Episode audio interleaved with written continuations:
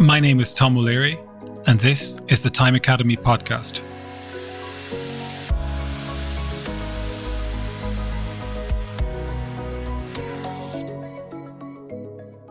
Today we are talking about how not all hours are created equal.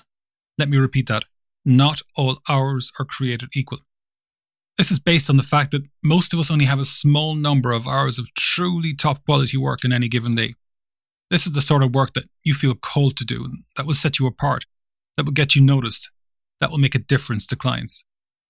In some cases, it may even be the work you were hired to do, but that the organization strives long and hard to distract you from. And yet, having the know how and skills simply isn't enough. To truly bring them to bear, we also need to bring the full power of our energy and attention. Now, the world won't allow us to do this all the time, particularly if we're in an organizational setting. But the more we can do it, the more we will accomplish of what truly matters to us. And yet, many people seem to randomly schedule activities and meetings throughout the day without any particular regard to what is being scheduled when or what was on previously or is coming next. In practice, however, this seemingly simple task of scheduling what, when, can have a direct impact on the outcome. The invitation is thus not to think in terms of time management, but in terms of energy and attention management, an approach originally spawned by Tony Schwartz and Catherine McCarthy in their 2007 Harvard Business Review article.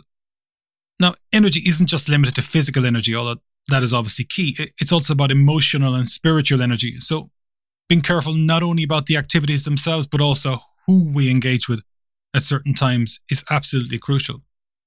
Some people can suck us dry, while others energize us. So, whenever a meeting is requested, consider when might be optimal, having regard to your day as a whole.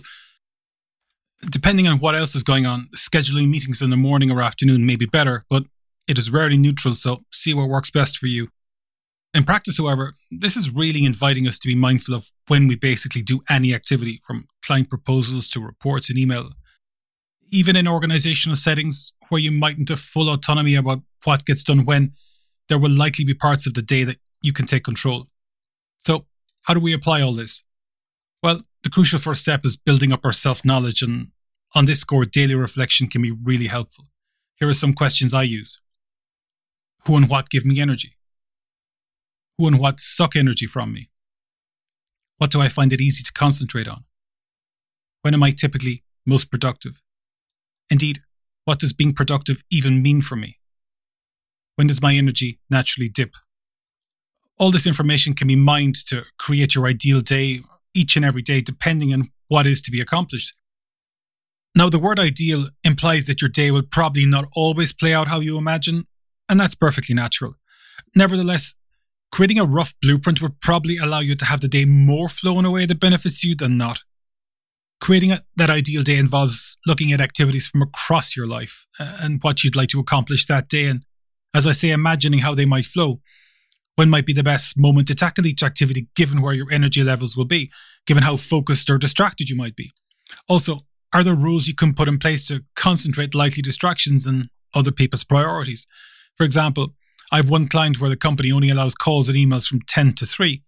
From 10 to 3, the work consists of what might otherwise be seen as interruptions and distractions. And outside of that, you get to organize the other work you were hired to do as befits your energy and attention. So, in closing, based on these ideas, what might you do differently over the coming days? Thanks for listening to the Time Academy podcast. I hope this has offered you a slightly different perspective. If you find it helpful, please share. I'd also love to get your feedback and hear your stories, so please feel free to email me.